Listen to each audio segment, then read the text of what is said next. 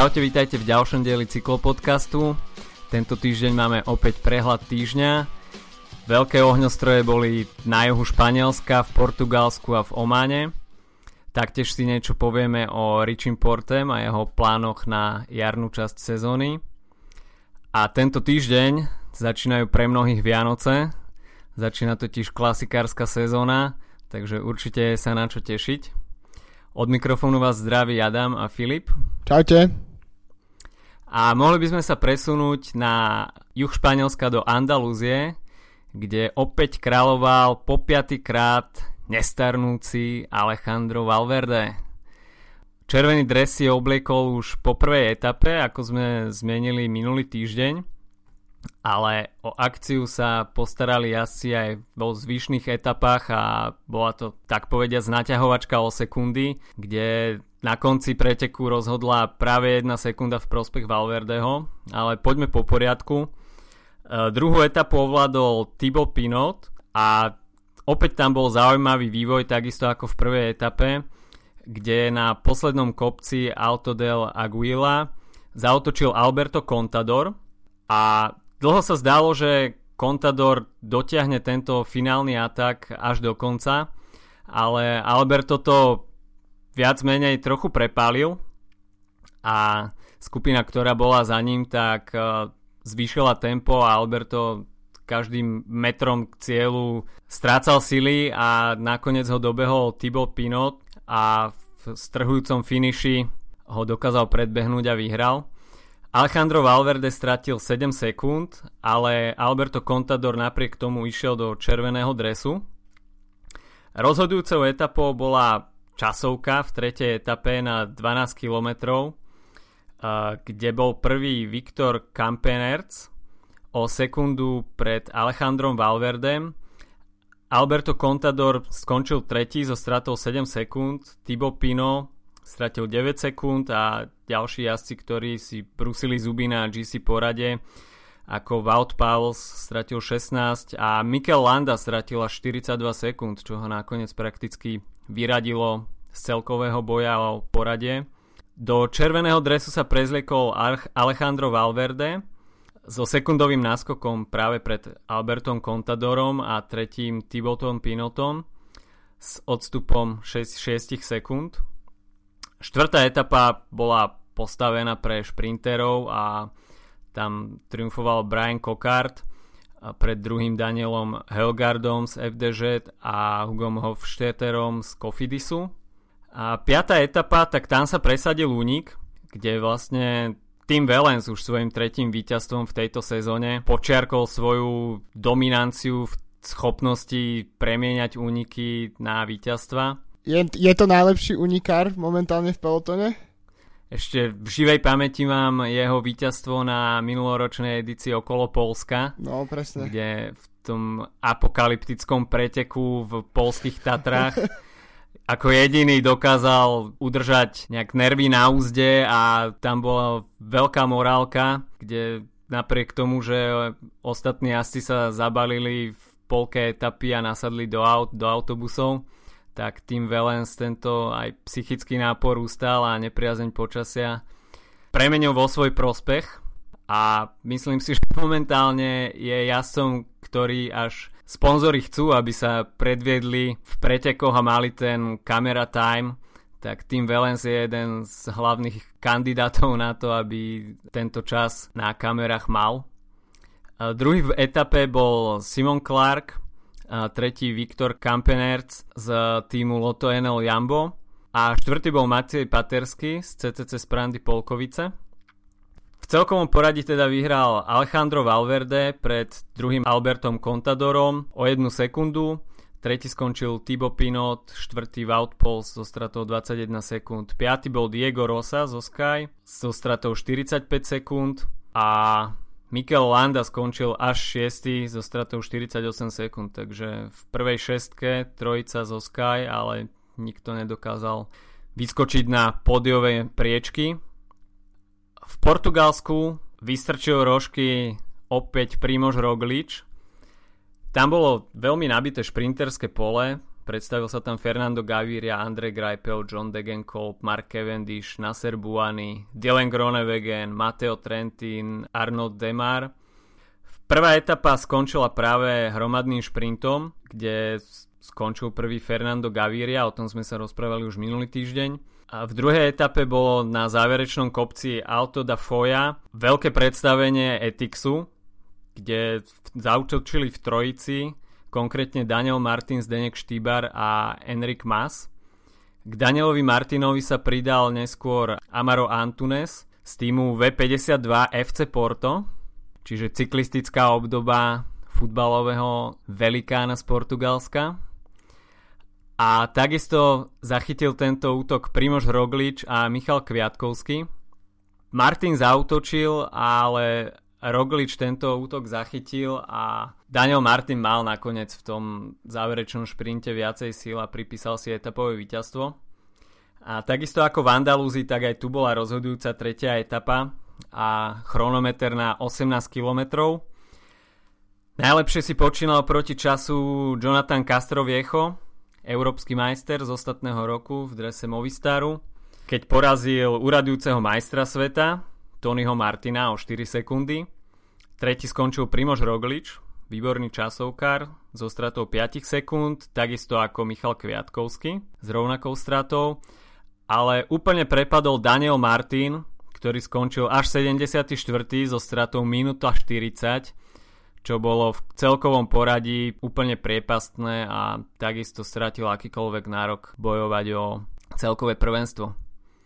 V štvrtej etape tak to bolo víťazstvo o pár milimetrov vo fotofiniši pre Andreho Greipela, keď porazil Johna Degenkolba, tam to bolo vážne o 0,000 nič.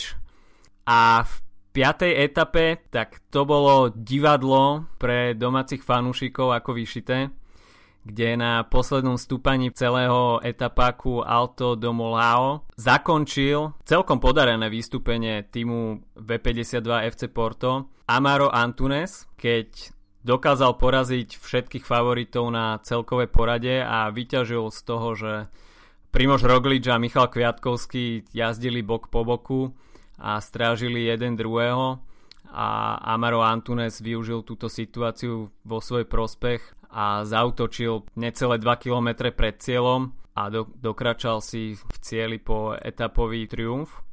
Druhé miesto v tejto etape obsadil takisto člen kontinentálneho týmu, konkrétne Vicente Garcia de Mateos z týmu Loletano Hospital de Lue.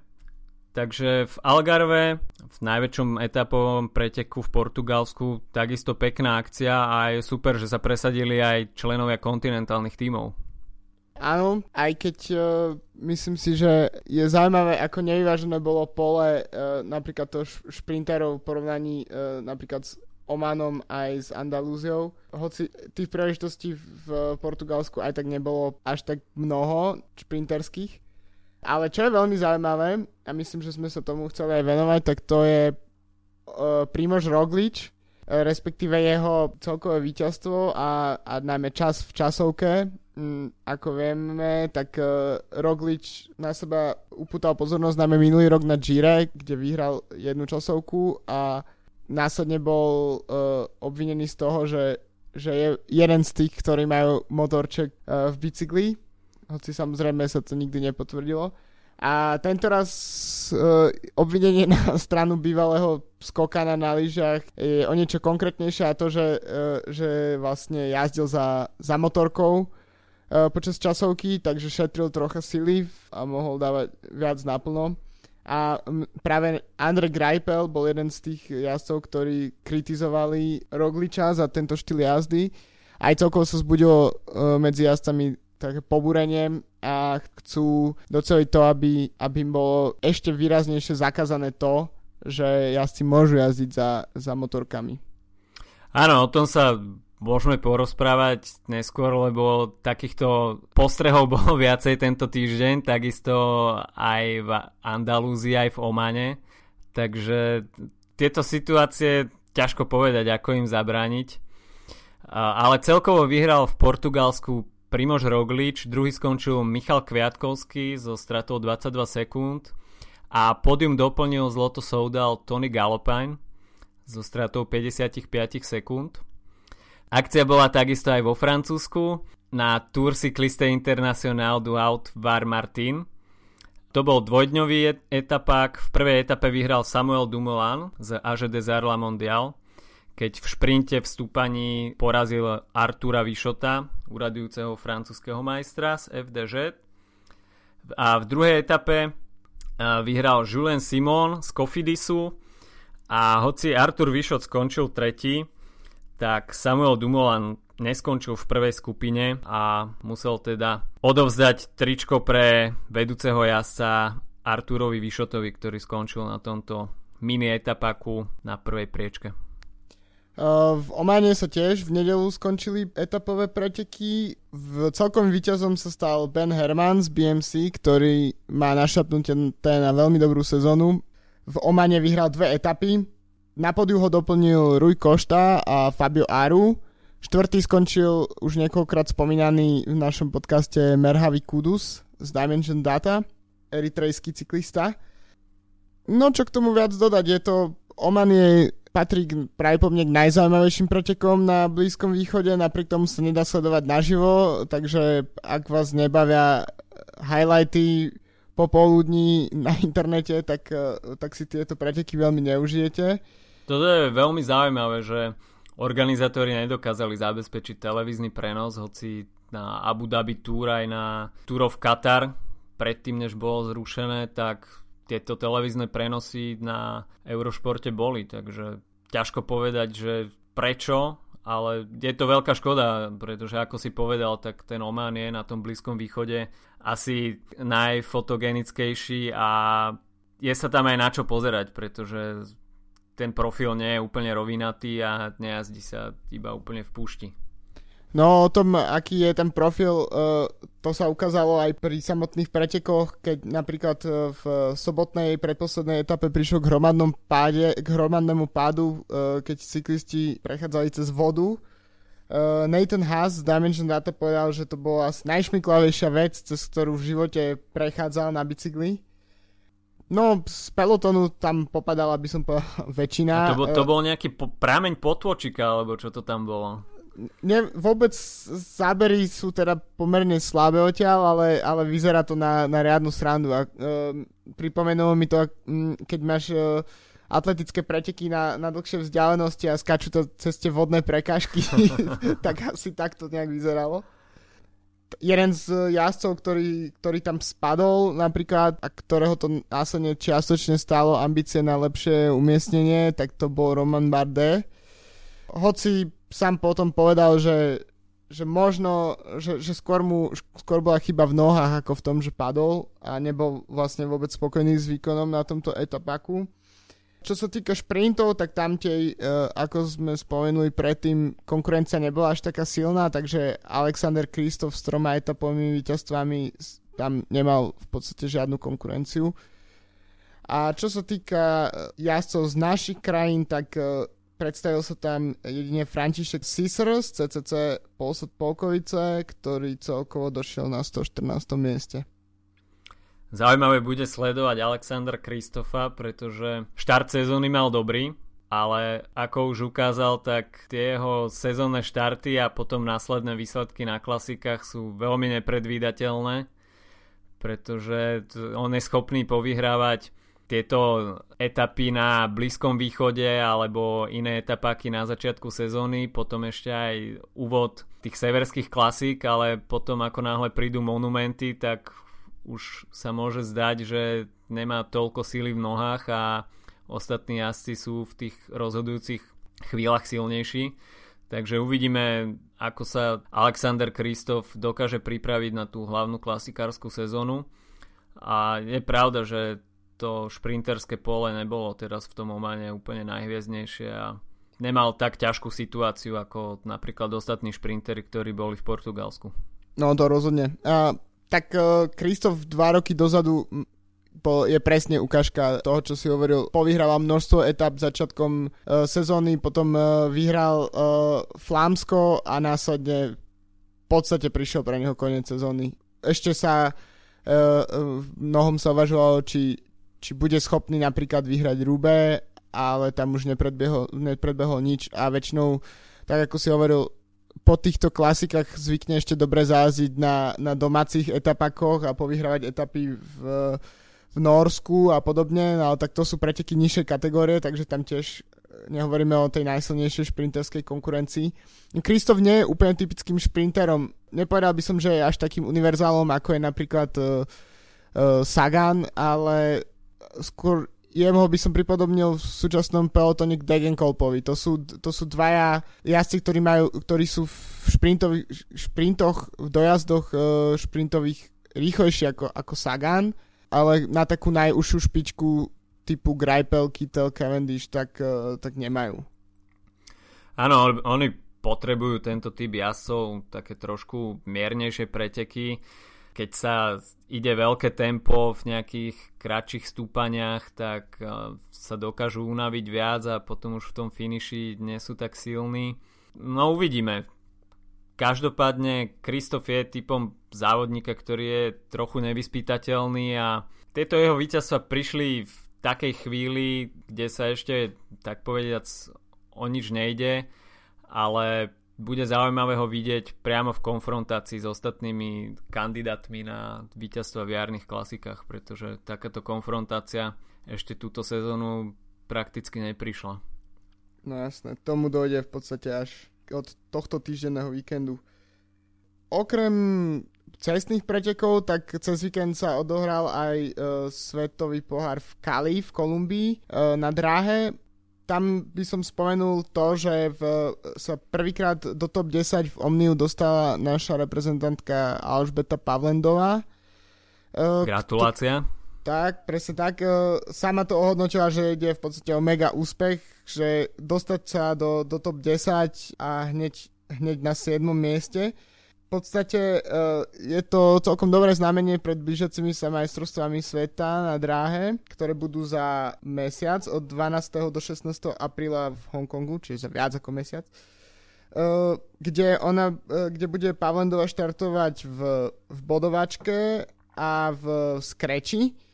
A v Omniu práve na základe tohto výsledku tak sa stala prvou náhradničkou, takže je tam teoretická možnosť aj na štart v Omniu. Uh-huh. A keď už sme pri dráhe, tak uh, by som spomenul to, že budúci víkend uh, sa budú konať v uh, Los Angeles para majstrovstva sveta na dráhe, kde bude Jozef Metelka obhajovať zlato v 4-kilometrovej individuálnej stíhačke.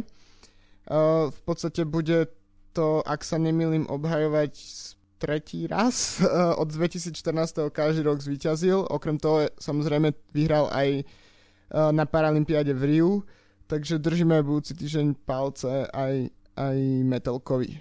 Určite, snáď titul obhaj. A ešte by som sa zvrátil naspäť do tej Kolumbie. Tam Jarmila Machačová vyhrala celkové poradie Svetového pohára, česká reprezentantka v bodovacích pretekoch a Čech Tomáš Bábek skončil tretí v Kejrine, takže po víťazstvách v Apeldorne a v Glasgowe je stále prvý v priebežnom poradí svetového pohára v tejto disciplíne.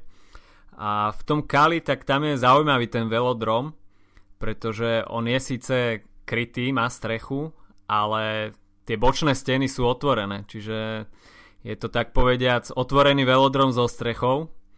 Super nápad. v roku 2014 tam boli majstrovstva sveta a priebeh tých majstrovstiev skomplikoval dážď, pretože práve myslím si, že tam boli zrušené tréningy pred začiatkom šampionátu, kde sa spustil lejak so silným vetrom a celá dráha bola nasiaknutá vodou. Takže nie je to asi úplne ideálny nápad stavať takéto velodromy. Keď... Myslím, že o, o tom priebehu tých majstrovstiev sa píše v, v jednom z vydaní Cycling uh, Anthology knižky, čo je publikácia, ktorú fakt odporúčam. Sú to v podstate také reportáže zo sveta cyklistiky a práve e, kto by to bol povedal, že vlastne reportáž z nejakých v podstate náhodných majstrovstiev sveta na drahe môže, môže, môže byť také zaujímavá. Na Cycling News sa takisto objavil článok, rozhovor s Danielom Osom, Talianom z BMC, a kde označil, že už trochu vytriezvel z tej prvotnej eufórie, ktorá bola, keď sa dostal do pro pelotónu a je veľmi rád, keď si môže mimo pretekov spraviť nejaký výlet na bicykli bez powermetra, bez čísel, bez stravy a môže ísť v pohodovom tempe. A takisto na Vimeo môžete nájsť jeho videoreportáž z jeho výletu, ktorý si spravil minulý, minulé leto Ide, išiel vlastne 7 dní, spravil pritom 850 km a sprevádzal ho jeho, jeho známy ako fotograf a kameraman.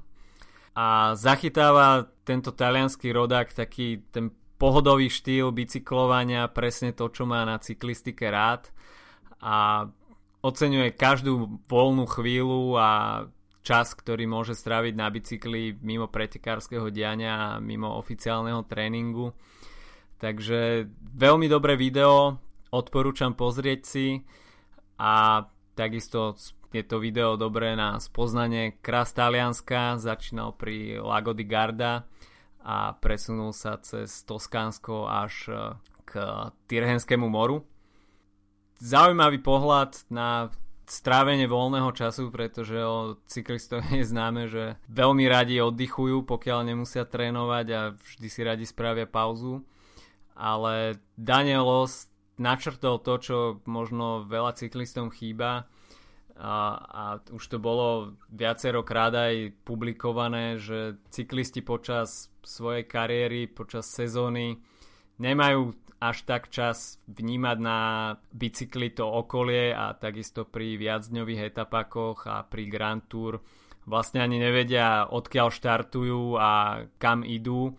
Čiže je to taký zabehnutý kolotoč, v ktorom nie je veľa času na vnímanie tých ostatných súvislostí. Takže aj toto je taký dobrý pohľad do zákulisia profesionálneho jazdca a nejaké podhalenie, že čo on má na tej cyklistike rád. A to mne to video Daniela Osa mi pripomenulo film, respektíve filmy Thereabouts, ktoré na, natočili uh, bratia Mortonovci, uh, Lakeland a Angus, teda Lakeland aktuálne jazdec uh, Dimension Data. Uh, to sú, je to v podstate veľmi zaujímavý príbeh. Uh, Angus je starším cyklistom, ktorý, ktorý uh, jazdil kedysi za Pro Conti tým Drapek v Austrálii a po istom čase sa jednoducho sa na to vykašľal. Prestalo ho to baviť, začal uh, piť pivo, priberať a, a surfovať, myslím, uh, tak sa to nejak ukazuje v tom prvom filme. Začal, začal jeho... praktizovať príjemné veci. Áno, jasné, začal si užívať život. Začal, čo jeho mladší brat bol v tom čase uh, považovaný za veľký talent na, na etapáky, jazdil za vtedajší Garmin, uh, Garmin Sharp. Uh, no a oni dvaja sa jednoducho stretli doma v Austrálii a vybrali sa cez kontinent na, na výlet, ktorý bol snímaný kamerou. A bol to vlastne taký čiastočne cestopisný film, čiastočne film o tom, ako znova objaviť tú radosť z cyklistiky a, a nakoniec to vyústilo do toho, že, že mladší uh, Lakeland sa uh, vykašal na Garmin, a uh, spolu s bratom, ktorý 5 rokov za, závodne nebicykloval, tak, uh, tak začali jazdiť za americký kontinentálny tým Jelly Belly, v, ktorom vlastne Lakeland aj v Lani vyhral túr okolo Utahu. No a celkovo sú tri filmy z tejto série. Prvý sa na, natáčal v Austrálii, druhý v, v Amerike, myslím v Kolorede a tretí, ktorý vyšiel začiatkom roka, sa natáčal v Kolumbii. Takže tiež by som odporúčal túto sériu, lebo okrem toho, že to ukazuje tie krásy tých uh, miest, na ktorých jazdia, tak uh, vlastne je to trocha taký pohľad dovnútra uh, cyklistu. Myslím, že v tom prvom dieli práve Lakeland tam hovoril niečo na štýl, že že sú momenty, keď si hovorí, že, že by sa možno napríklad mohol rozísť so svojou frajerkou, pretože, pretože má také vyčitky, že sa s ňou nemôže vydávať a, a potom si povie, že nad čím to preboha rozmýšľa a že, že musí, musí sa proste vykašľať na takéto myšlenky, jazdiť a, a byť proste byť čo najúspešnejší a zároveň to vydržať a prekonať. Má to tak trocha taký, taký motivačný nádych, ale v takom, takej rozumnej miere. No motivačný nádych má určite aj Alejandro Valverde, ktorý si vlastne v Andalúzii pripísal už svoje sté profesionálne víťazstvo a je to niečo neuveriteľné, čo tento Španiel predvádza. Je to suverén ostatných sezón, kde on je schopný sa pripraviť v januári, vo februári a pokračovať v skvelých výkonoch a zberaní prvenstiev po celú sezónu. Takže veľká gratulácia Alejandrovi Valverdemu. Najväčší úspech asi neprekoná, ten ostane prvé miesto na Vuelte v 2009, ale má potenciál, nestarne, takže veľmi sa tešíme z jeho úspechu a uvidíme, snáď ho to nakopne do ďalších perfektných predstavení. Valverde je strašne kontroverzná postava v podstate, pretože človek by ho aj chcel vyhejtovať za, za, za to, že e, bol jednoducho v operácii Puerto zamiešaný a za čo aj dostal svoj dištanc. Ale na druhej strane potom návrate ukazuje, ako sa to má robiť. Je to, je to jazdec, ktorý dokáže vyhrávať etapáky, dokáže sa držať uh, vysoko v GC v Grand Tour. Uh, Ardenské klasiky nemajú práve po mne iného favorita nikdy, ako, akým je on. Je to fenomén a spôsob, akým dokáže vyhrávať, to znamená od, od de facto od januára po koniec roka. Pripomenieme si, že minulý rok odjazdil uh, všetky tri Grand Tour, uh-huh. čo, je, čo je niečo neuveriteľné pre, pre jazdca z tak, také výkonnostnej kategórie, ako je Valverde. Takže chcel som tým len povedať len to, že, že človek by ho chcel aj neznašať, ale keď, keď, ta, keď jazdí takýmto spôsobom a tie víťazstva sú naozaj fenomenálne a dokonca aj spôsob, akým sa tešil napríklad z uh, víťazstva v prvej etapy v Andalúzii, keď skoro spadol z bicykla pri, pri víťaznom uh, pri geste. víťaznom geste, no, tak, uh, tak človek si povie, že no, no dobre, treba, treba, treba mu odpustiť a, a užívať si ako jazdí. Áno, je to, jeho výkony môže vystihnúť jedno slovo a to je konštantnosť. Mm. On je neuveriteľne konštantný a nemá nejaké slabšie miesta v sezóne. On je jednoducho na všetky preteky, na ktoré nastúpi, je pripravený a je schopný atakovať popredné priečky. Je to jazdec, ktorý má podiové umiestnenia zo všetkých troch Grand Tour. Zažil už taktiež e, minulý rok aj svoje prvé Giro, ktoré dlho odkladal, ale nakoniec sa mu nevyhol. A ja ho mám rád, páči sa mi jeho štýl, štýl jazdy, uh, vie, kedy má zautočiť. Nie je to až taký agresívny jazdec v etapových pretekoch, tam jazdí skôr tak uh, rozumnejšie, nie je to taký temperamentný jazdec ako napríklad Alberto Contador, ale veľmi dobre sa na ňo pozera a práve na ardenských klasikách tak to je fenomén, ktorý tam nemá obdoby a na valonskom šípe snať nebýva iný favorit, pokiaľ je na štartovej listine Alejandro Valverde. To mi pripomína e, fotografiu, ktorú som videl minulý rok, práve cez Ardenský týždeň, uh, kde, bol, kde boli vlastne porovnané výťazné fotografie z 2016. a 15. ktoré boli absolútne totožné. A minulý rok, uh, myslím, že sme sa o tom vtedy bavili, keď vo finiši keď tam bol s Julianom Alaphilippom a s Danielom Martinom, tak keď oni vyzerali, že tam vyplujú dušu, tak Valverde si šiel tak na pol plynu No, Daniel Martin tam mal vycerené tie svoje predné zuby. Tesáky. Julian Alaphilippe tam mal smrteľný krč v tvári, tak Alejandro Valverde tam už iba dvíhal ruky nad hlavu. A to bola pre mňa možno fotografia roka. A, ale práve možno Alaphilippe e, je štýl jazda, ktorý by sa mohol potenciálne približiť e, tomu, čo vlastne dosiahol Valverde. Myslím, že podobný štýl je veľmi mladý, Jediné, čo by nemusel zopakovať, to sú tie krvné transfúzie. Áno, stále, to... stále je to však v pozícii takého žiaka a učiteľa. No, to určite. A ešte žiak učiteľa neprerastol. A ja si myslím, že, že Valverde No podľa, podľa toho, akým, akým štýlom jazdí, odkedy, odkedy vlastne mal ten dištanc, ktorý sa mu skončil v roku 2012, tak, uh, tak jednoducho je vidieť, že jeho forma neklesá napriek stúpajúcemu veku. Uh, takže si v podstate neviem, neviem si ani predstaviť, uh, že by skončil ako nejaký proste starnúci jazdec. Myslím si, že v jednom momente sa proste rozhodne, môže to byť kľudne aj po tejto sezóne, že, alebo po budúcej, proste balím to, ale myslím si, že aj v tej poslednej sezóne určite chytí nejaké víťazstva a nebudú to len, nebudú to len nejaké hociaké víťazstva. Veľmi by som mu doprial duhový dres. Ten mu ešte stále chýba. A takisto konštantne zbiera medaily zo svetového šampionátu, ale duhový dres mu dlhodobo uniká. Takže možno norský Bergen bude tá destinácia, kde si tento duhový dres konečne na seba oblečie. Tam e, v tom Bergene to vyzerá, že, že trať asi budú chcieť spraviť trocha pre Bosona Hagena. Každopádne nie je to trať, na ktorej by úplne, mal byť úplne bezradný Valverde. Je, uh, je to skôr taká, uh, práve po mne to bude práve taká klasikárska trať, ale, ale na druhej strane uh, pri dĺžke pretekov a aké sú na majstrovstvách sveta, tak si myslím, že, že, že určite má na to sa udržať nejaké vedúcej skupine a teoreticky zautočiť.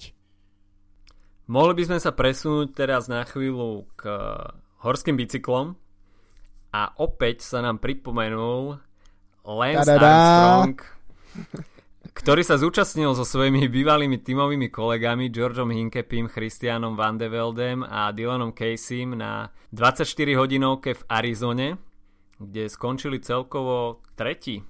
Takže bývalí dopingoví hriešnici to stále na bicykloch vedia a dostali sa na pódium. No, uh, dostali sa na podu tam, kde mohli, pretože uh, tieto preteky nie sú pod UCI samozrejme, takže mohli si, mo, uh, mohol Armstrong štartovať, inak v pretekoch UCI už si práve po mne nezajazdí. A zaujímavé je, že tieto správy o Lensovi Armstrongovi v poslednom čase prichádzajú dosť často a možno je to dôsledok toho, ako si hovoril ty, že Lance Armstrong sa nejak toto meno očistuje a no ťažko to povedať nejakým očisťovaním, ale ako keby už prehrmelo to krupobytie, ktoré bolo prednedávnom, keď sa spustila celá tá lavina a len sa nakoniec priznal, tak možno už sa dostáva toto celé do zabudnutia a aj tá spoločnosť vníma Armstronga už trošku pozitívnejšie a nejako chuligania číslo 1 v histórii cyklistiky. Inak eh, Armstrong tiež eh, spustil svoj podcast Áno, áno. Ešte som síce nemal možnosť, ani neviem, či ich chcem veľmi. Že sa volá Forward. Presne tak sa volá, áno. Uh, ale všimol som si, že jeden, jeden, jedným z hostí uh, bol aj uh, herec, ktorý ho stvárnil v tom filme The uh-huh. Program, uh-huh. Um, ktorého meno si uh, nespomeniem. Neviem, film som videl, meno si nepamätám. Ani ja, každopádne stretol som tam len s Lencom, ale nemám asi veľmi chuť to počúvať. Určite má ale väčšiu počúvavnosť ako my dvaja. No, ale to je iba otázka času. Uh, keď už sme inak pri dopingových hrešnikoch a MTB, tak uh, by sme mohli spomenúť uh, Luku Pauliniho. Tento borec, ktorý v 2014 uh, bol chytený počas Tour de France a pozitívne testovaný na kokain, si už od, odpíkal svoj 18-mesačný uh, trest a hoci na cestu sa nevráti, tak začal jazdiť MTB s cieľom byť majstrom sveta v M- MTB maratóne na pretekoch, ktoré sa koncom júna budú jazdiť v Nemecku. Vlastne Paulini v 2014 uh, vyhral absolútne fenomenálne Gent V 2015 to bolo. V 2015 mm. presne. A to bol, bolo to jedna z najzaujímavejších klasik podľa mňa posledných rokov. Tam to bol apokalyptický priebeh. Uh, tie zábery, ako tam Gerento Tomasa odfukovalo z cesty. Silný bočný to... vietor, silný dážď. Tam dokončilo, tak sa mi zdá, iba nejakých 28 ľudí alebo koľko. Čiže to štartové pole sa veľmi zúžilo a Luka Paulini tam nastúpil pár kilometrov pred cieľom a časovkár, časovkárským spôsobom to dotiahol do víťazného konca. Bolo to super divadlo, o to väčší šok bolo potom to odhalenie na Tour de France, kde ho vlastne tým Kaťuša musel stiahnuť z pretekov. No, zdá sa, že MTBčkové maratóny sú asi obľúbeným nejakým reštartom alebo návratom k cyklistike po týchto dopingových aférach a uvidíme, či uvidíme uh, Luku Pauliniho na majstrovstvách Európy v MTB maratóne v Svite, ktoré majú byť v auguste. 13. Teda augusta. Do Nemecka na majstrovstva sveta v júni, tak možno sa objaví v auguste, až bude ešte cítiť nejakú formu v nohách. Možno sfúka nejaký sneh statier. OK, mohli by sme sa teraz presunúť opäť na cestu a Richie Porte sa chce konečne presadiť aj na veľkých pretekoch v Európe. Jeho najbližší cieľ je Paríž-Nice, kde sa poprvýkrát túto sezónu predstaví aj po boku Alberta Contadora v priamej konfrontácii. A Richie Porte, tak to je človek, ktorý určite má na výhru na Grand Tour, ale vždy ho postihla nejaká smola, alebo jednoducho mal zlý deň, po ktorom už nedokázal eliminovať straty. Takže je to postava, ktorá určite bude miešať karty túto sezónu na Grand Tour. Uvidíme, ako bude pripravená, ale myslím si, že túto sezónu by mu to konečne mohlo výsť. Myslím si, že pri Portem naozaj záleží často o, o, o tých okolnostiach, ktoré sú okolo celých tých pretekov. To znamená, fo- formu o, aj chuť určite na tie víťazstva má a myslím si, že na, na kopcovitých dojazdoch a v časovkách e, kľudne môže vyzývať Fruma, Quintanu určite. A, e, ale nikdy proste mu to nesedelo a možno stratil pár rokov tým, že, že jazdil v roli domestika pre Sky. Každopádne on sám povedal, že Kadel uh, Evans vyhral Tour, keď mal 34 a Wiggins, keď mal 32, myslím, že Porter má teraz 31, takže ako keby podľa jeho vlastných slov vstupuje do ideálnej časti svojej kariéry na to, aby, aby vyhral.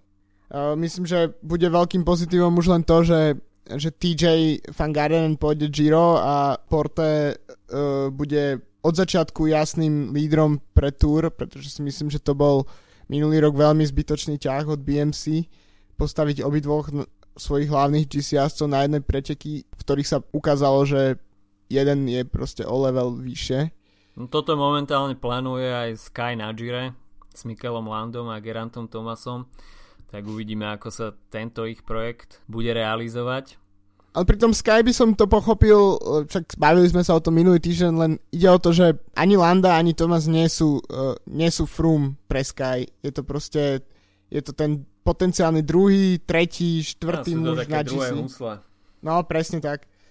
Tak, ale Porte odišiel zo Sky do BMC ako líder, ako, ako ich jednoznačný líder, keďže to ukázal zatiaľ viac ako Van Garden Uvidíme, no.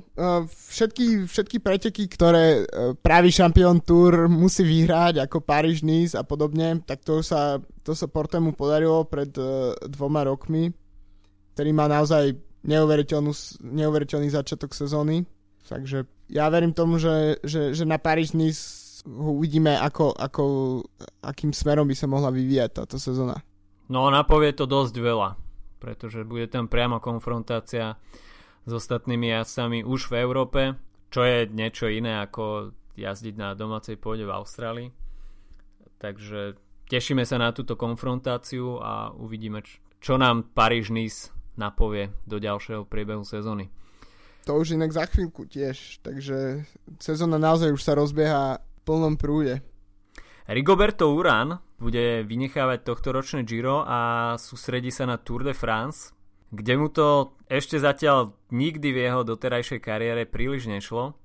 Dvakrát už bol druhý na Giro d'Italia, ale na Tour, kde štartoval pred dvoma rokmi napríklad, tak tam bol úplne neviditeľný a skončil niekde okolo 40. miesta, tak sa mi zdá. Takže Rigoberto Uran sa bude snažiť reštartovať nejaké svoje GC ciele na Grand Tour pretekoch. Um, Uran je takým zaujímavým typom jazdca. Dlhé roky sa možno trošku preceňoval a po prestupe do uh, Omega Farmy Quickstep vtedajšej tak uh, bol pasovaný do jednoznačného lídra na Grand Tour pretekoch ale tú pozíciu lídra nedokázal pretaviť na nejaké väčšie úspechy. Minulá sezóna nebola úplne to práve orechové.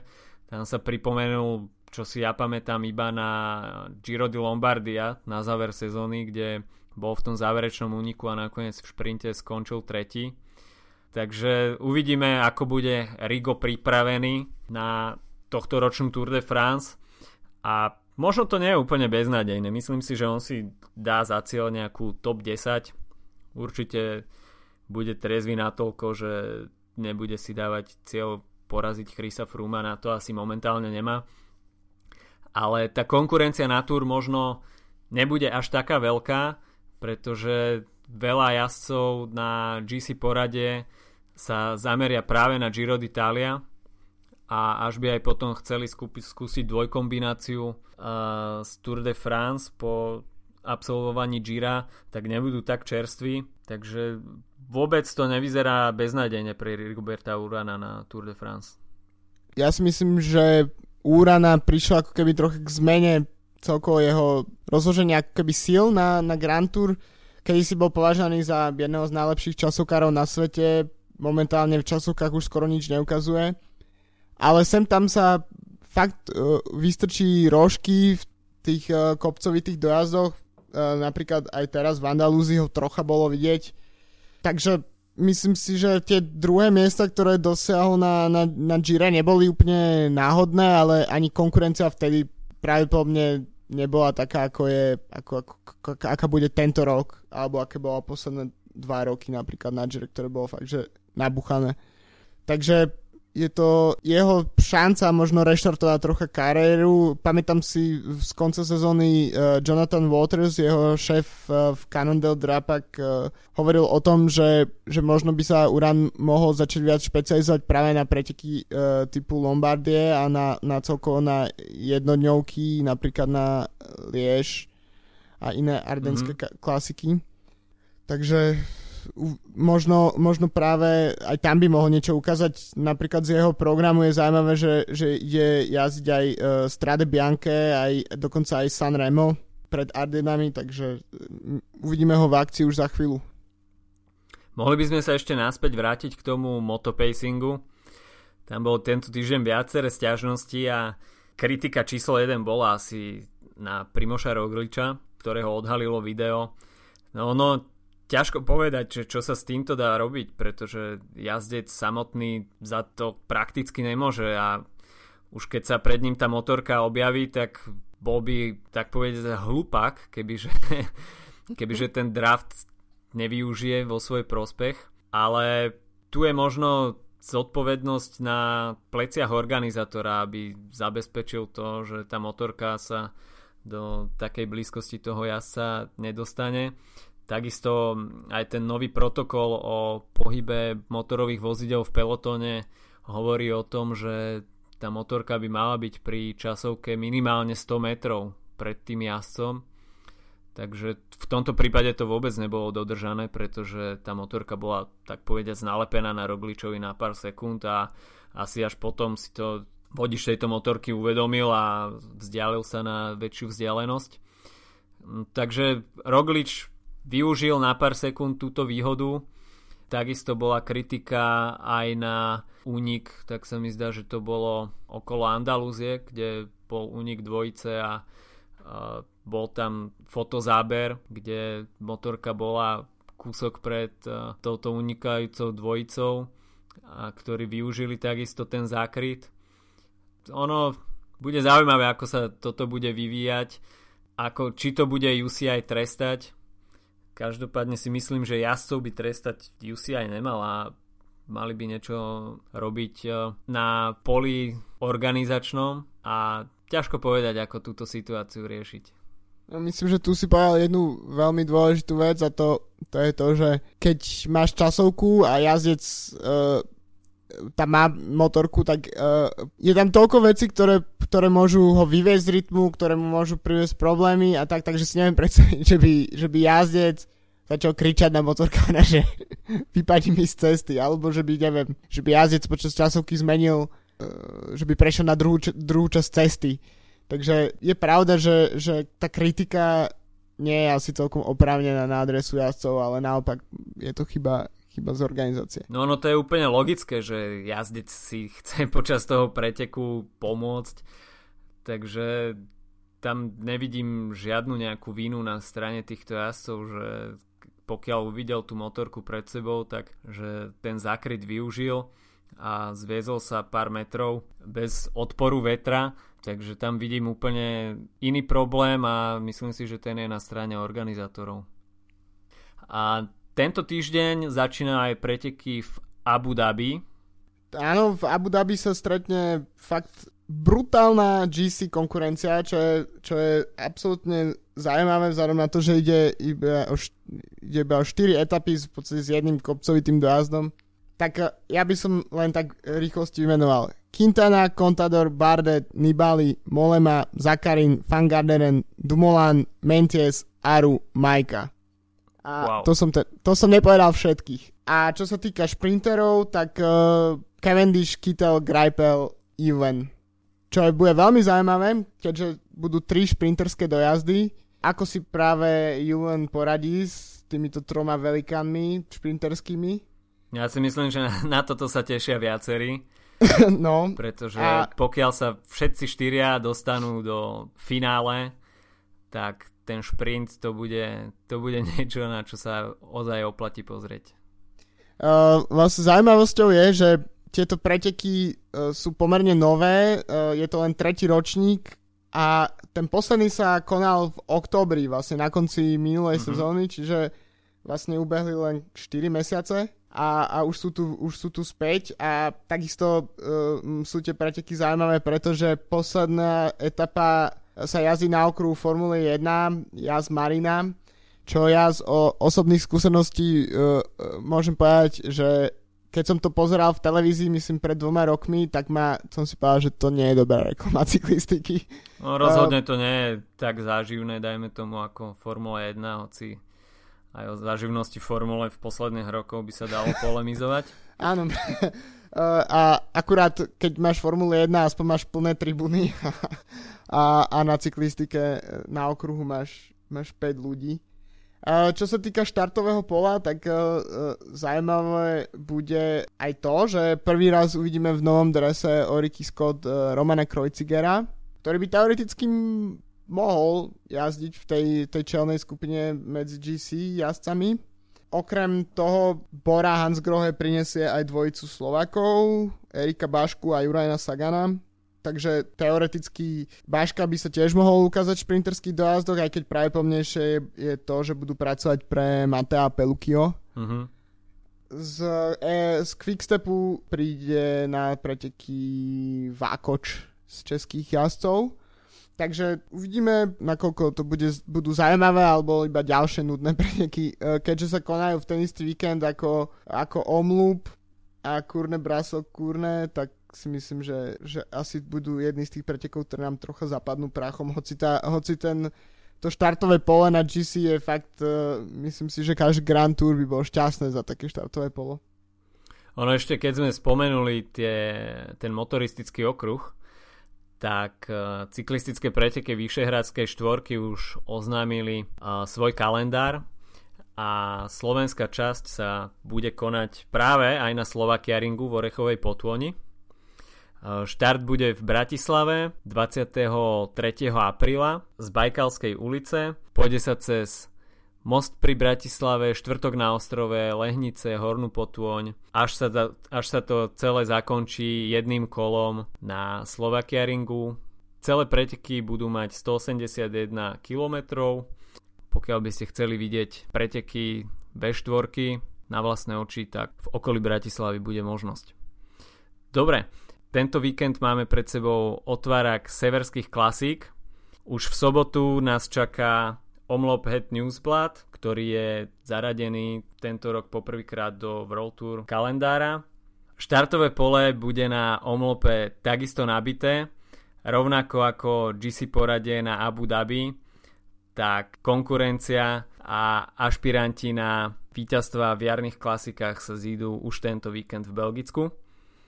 Štartovať tu bude Greg Van Avermaet, Peter Sagan, Tom Bonen, Ties Benot, Sepp Van Marke, Lorenz de Vrese, Arnold Demar, Alexander Kristoff, Lars Bohm, Jasper Stuyven, Ian Stannard, čiže tá konkurencia je obrovská. Na omlope sa predstavia všetky World Tour týmy okrem Abu Dhabi, Spojené Arabské Emiráty, Movistaru a Engine Data. Minulý ročník vyhral Greg Van Avermaet práve pred uh, Petrom Saganom a Tiesom Benotom. Preteky budú mať 198 km a, na pretekárov bude čakať celkom zaujímavý okruh. Je tam 13 Hellingenov a 10 páve úsekov. A štart aj cieľ je v Chente a medzi minuloročnými víťazmi Eh, je tam aj Ian Stannard, ten vyhral v roku 2014-2015, v roku 2012 vyhral Sepp van Marke a v roku 2008 vyhral Filip Gilbert, ktorý bude takisto štartovať eh, v drese Quickstepu. No asi najnabitejšiu zostavu má práve Quickstep, kde popri Tomovi Bonenovi bude štartovať Gilbert, uh, Ilio Kejse, Ives Lampard, Zdenek Štýbar, Niky Terpstra, Mateo Trentin a Julien Fermote. Takže... No každý z nich, každý z nich by mal teoreticky na to, aby tam vyhral. Akurát je jeden pretekár z Quickstepu, ktorý tam ešte nikdy nevyhral. A to je práve Bonen, ktorý Presne jazdí tak. svoju poslednú sezónu. Takže... Takže je celkom zaujímavé, bude zaujímavé určite pozorovať, že ako naštartuje svoju klasikárskú sezónu a určite tam z jeho strany bude nejaká motivácia. No Tomeke, Ale myslím si, Tomeke že odštartoval sezónu celkom dobre v Argentíne, ale asi mu nebolo všetko jedno v Ománe, kde padol. A našťastie ten pád nebol nejako vážny a okrem nejakých škrabancov sa mu nič nestalo, takže bude ready na začiatok klasikárskej sezóny, čo nás asi všetkých teší. A veríme, že Tom Bonem v svoju poslednú sezónu, možno poslednú tretinu sezóny ukáže, čo v ňom je a rozlúči sa na tých najvyšších možných priečkach. K minulomu ročníku mm, by som dodal, práve dnes som si pozrel uh, spätne highlighty z týchto pretekov. Vlastne zaujal ma tam ten e, moment, ktorý predchádzal tomu záverečnému šprintu medzi Fan Avermartom a, a Saganom, pretože komentátor uh, vlastne hovoril niečo o pretekároch, ktorí sú väčšine druhí, tak tak, tak sa mi pripomenulo, na čo som už úplne zabudol a to, že naozaj ešte dva roky dozadu aj jeden, aj druhý jednoducho boli stále, stále, stále druhý a myslím, že e, k prvému takému ich súboju týchto dvoch väčšin druhých došlo na Tour 2015, kde tiež vyhral Fan Avermaet. No ale ako vieme, tak Sagan vyhral Flámsko, Fan Avermaet uh, Omlup, olympijské zlato, Sagan obhajil titul majstra sveta, takže už o nejakých dru- druhých miestach asi nemôžeme hovoriť. Ale páčil sa mi ten šprint, uh, pretože mi pripomínal až trocha také taktizovanie z dráhy, ako v jednom momente uh, išli tí jazdci v čelnej skupine, keď už bolo jasné, že, že si ten uh, náskok pred pelotónom udržia, tak uh, už naozaj došlo k takému jak, uh, taktizovaniu na dráhe, už to chýbalo tam už iba to zaseknutie a čakanie. Presne. A, a áno, kto proste nastúpi prvý. No a keď nastúpil Fan Avermaet, tak už Sagan vtedy neod, nemal veľa šanci odpovedať a dobehnúť ho. Áno, Greg Van Avermaet sa vyjadril práve, že túto sezónu bude chceť uchmatnúť veľkú klasiku, najlepšie monument, a čiže brúsi si zuby na túto klasikárskú sezónu a chce svetu konečne ukázať, že nie je na veľkých klasikách iba väčšine druhým, ale po tom olympijskom zlate má chuť a chce dokázať aj ostatným, že nenadarmo patrí vždy k veľkým favoritom. E, čo bude určite zaujímavé, bude pozorovať uh, Boru, keďže pre Sagana v podstate pôjde o úplne nový klasikársky tým. Uh, z zostavy uh, z klasických mien je tam len Michal Koláš a Mačej Bodnár. Zvyšok sú všetko nové, nové mená, takže uvidíme, že či, či Bora bude schopná zabezpečiť nejaký, uh, nejaký väčší support pre Sagana, uh, alebo to jednoducho pôjde sám na seba, tak ako, tak ako sme zvyknutí už z rokov. No bude to taká prvá previerka Saganovho nového týmu. Po ruke mu tam bude aj Michael Koláš, takže no. tá spolupráca s Kolážom bude osvedčená, takisto aj Maciej Bodnár je v štartovom poli, takisto Markus Burghardt. Ten tým by mal byť postavený samozrejme na Sagana. Uvidíme priamo v praxi, aká bude tá podporná funkcia jednotlivých jazdcov to štartové pole je nabité, ako som už spomínal. Medzi favoritov určite bude patriť Alexander Kristof a, a takisto Tom Bonen, Greg Van Avermaet Ian Stannard. A predstavia sa nám tam takisto kontinentálne a prokontinentálne týmy. A severské klasiky sú vrcholom sezóny práve pre belgické prokontinentálne týmy ako Sport Flanderen Balois, takisto sa tu predstaví Vanti Group Gobert, Veranda s Willem Krelan, kde sa predstaví aj Steen Devolder, dvojnásobný víťaz Ronde van Flanderen. Na štarte bude takisto holandský Rompot, francúzsky Fortuneo Vital Concept, Direct Energy, za ktorý pôjde Brian Cockart a Sylvian Chavanel. Na štarte bude Cofidis, Israel Cycling Academy, Aqua Blue Sport, kde sa predstaví Adam Blight, aktuálny britský šampión. Takže budeme sa mať na čo pozerať a na omlop nadviaže v nedelu Kurne Brusel Kurne, čo je rovinatejšia klasika a je tu väčší priestor pre šprinterov, čo sa odrazí aj v štartovom poli. V Loto NL Jambo stavia na Larsa Boma, a pokiaľ by prišlo k hromadnému šprintu, tak uh, určite sa predvedie Dylan Gronewegen. Za FDŽ bude asi všetko postavené na Arnoldovi Demárovi. Veľkú šancu bude mať Nasser Buany z Kofidisu. Kaťuša postaví Alexandra Kristofa. Sky bude určite vsádzať na Aena Stanarda alebo v hromadnom šprinte na Daniho Fan Popela. Trek Fredo sa bude spoliehať na Jaspera Stuyvena alebo Giacomo Nicola v hromadnom šprinte. Predstaví sa takisto Quickstep prakticky totožnej zostave, akurát, že Filipa Gilberta by mal nahradiť Tom de Klerk. Z Bahrajnu Merida sa tu predstaví Nicolo Bonifacio, takže opäť obrovská konkurencia. A Bora Hansgrohe sa samozrejme bude spoliehať na Petra Sagana, ktorému bude pomáhať Michal Kolaš. Kurne Brusel Kurne vyhral minulý rok Jasper Stuyven, to bol takisto veľmi pekný okamih, keď sa odputal, neviem presne koľko to bolo, ale bol to taký záverečný atak, na ktorý nikto nedokázal už reagovať a Jasper Stuyven so zaťatými zubami dokázal udržať vysoké tempo a prišiel osamotený do cieľa. A v roku 2012 a 2015 vyhral Mark Cavendish, ktorý sa tento rok na pretekoch nepredstaví. A Tom Bonen dokázal vyhrať v roku 2007, 2009 a 2014, takže Tom Bonen by opäť určite rád naviazal na predošlé úspechy. Ak však pôjde do čistého hromadného špurtu, tak si myslím, že Bonen asi veľkú šancu nemá. Uh, ale ten sto, Stojvenov únik z minulého roku, to bolo veľmi, veľmi pekná, pekná udalosť, keďže, keďže sa rátalo s tým, že, že k tomu špurtu dojde. Takže myslím si, že ide o určite menšie preteky ako je Omloop, ale, ale na začiatok sezóny to bude, to bude určite radosť pozerať.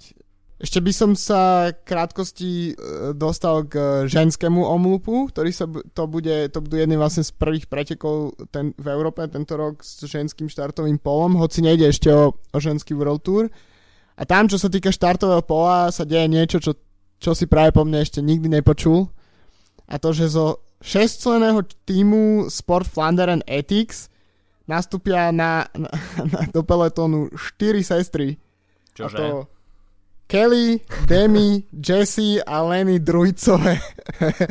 Takže pódium aj zemiaková medaila jednoznačne pre Sports Flanderen, ale čo sa týka Polána Omlub, uh, je pekne nabité, bude chýbať uh, obhajkyňa prvenstva uh, Lizzie Armistead, Armistead, ktorá sa momentálne volá Degnan po Sobáši. Uh, takisto bude chýbať Marian Voss, ale aktuálna majsterka sveta Amelie Dederiksen z Boss Dolman nastupí takisto Chantal Black, uh, víťazka minuloročného Gent Wevelgem. Ak dojde k šprintu, tak šancu má určite Chloe Hosking za Aleči Pojny, ktorá minulý rok vyhrala tú jednodňovku, na, ktorá sa jazdí na Champs-Élysées. Mm, ktorá bola mimochodom aj veľká favoritka na majstrovstvách sveta v Dohe. Áno, tam bola asi najväčšia spolu s Kirsten Wild, takže ktorá inak tiež nastúpi. Takisto, ak by došlo k hromadnému šprintu, tak, uh, tak veľkú šancu má fínska jazdkynia z uh, Sevelo Bigla Lota Lepisto. A myslím si, že jedna z favoritiek určite bude aj Polka Katarzyna Neviadoma, mm-hmm. ktorá jazdí práve za, za tým Marianne Vos, teda VM3. Je to jeden z najväčších talentov polskej cyklistiky posledných rokov. Určite by som prirovnal aj Kviatkovskému aj k Majkovi, čo sa týka toho, čo, čo dokáže, akú reklamu dokáže robiť v Polsku cyklistike. Je to dvojnásobná majsterka Európy v U23, minulý rok bola druhá na, na, v Elite majstrovstva Európy, takisto už tam povyhrávala aj nejaké klasiky, aj, aj etapáky. A ešte Poliaci e, na štart postavia aj uh, Gošu Jašinsku, ktorá jazdí v uh, Cyclen týmu, tak ako Kirsten Wild. Uh, je to špecialistka na uniky, takže ak by, ak by došlo k nejakému uniku a víťazstvu z unika, uh, uniku, tak by aj ona mohla mať šancu. Tvoje tipy na Omlop a Kurne? Uh, neviem. uh, nechcem, nechcem typovať Sagana, pretože to je niečo, čo by som si prial Takže, takže na omlup, inak vôbec, vôbec ma nenapadlo, že by sme mali typovať. Mm. Teraz sa ukáže, aký si typer, keď to je improvizované. No presne, keď som, keď som ti to písal mailami, tak som si to mohol premysliť. tak moje tipy na Omlopet Newsblad Alexander Kristof mm-hmm. a Kurne Brusel Kurne, keďže je to viacej rovinaté tak tam by sa mohol presadiť na Serbuany. Ja hovorím, že Kurné bude Kristof, naopak, a Omlop bude Michal Koláš. oh. Ne, neviem. Myslím si, že by mohol vyhrať napríklad uh, jeden z dvojce uh, Standard Row. OK.